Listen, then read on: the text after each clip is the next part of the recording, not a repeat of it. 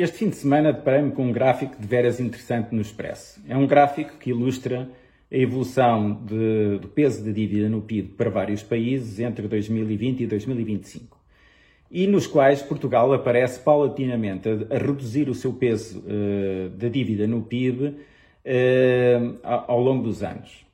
Uh, Bom, eu ao princípio pensava que este estudo pudesse ser, ter sido feito, seria antigo, feito antes do Covid, ou, e se calhar por uma entidade pouco credível, mas não, enganei-me. O estudo foi feito pelo FMI e publicado em outubro.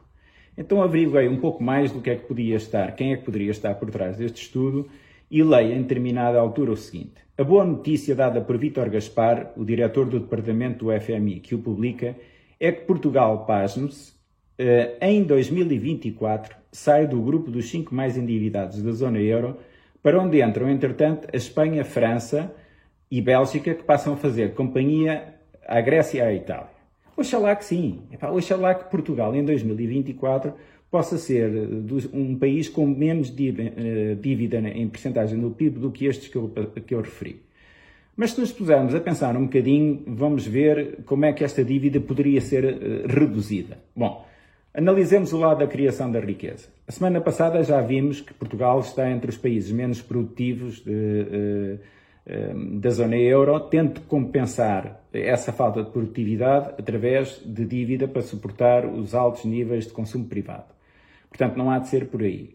Também não me parece que haja boas notícias, eh, quer do lado da saúde financeira das empresas por causa do Covid, onde nós, ao longo desta semana, temos ouvido muitas notícias de que há empresas que mesmo que se não fosse esta segunda vaga, eh, já não conseguiriam pagar eh, os empréstimos quando terminarem as moratórias, nem tampouco haja boas notícias em termos de, do Covid e dos países de destino de exportações de Portugal. Europa, na Europa o PIB está a cair mais do que no resto do mundo e em países eh, como Espanha, França ou Reino Unido, sabemos que estão a ser bastante afetados por esta crise do Covid. Portanto, do lado da criação de riqueza para amortizar a dívida, não me parece que haja boas notícias. Vamos então ao lado do financiamento e ver como é que isto se podia fazer.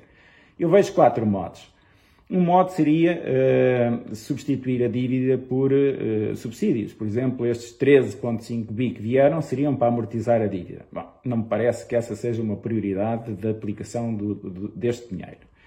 A segunda seria vender ativos. Mas, mas, que ativos é que há ainda para vender?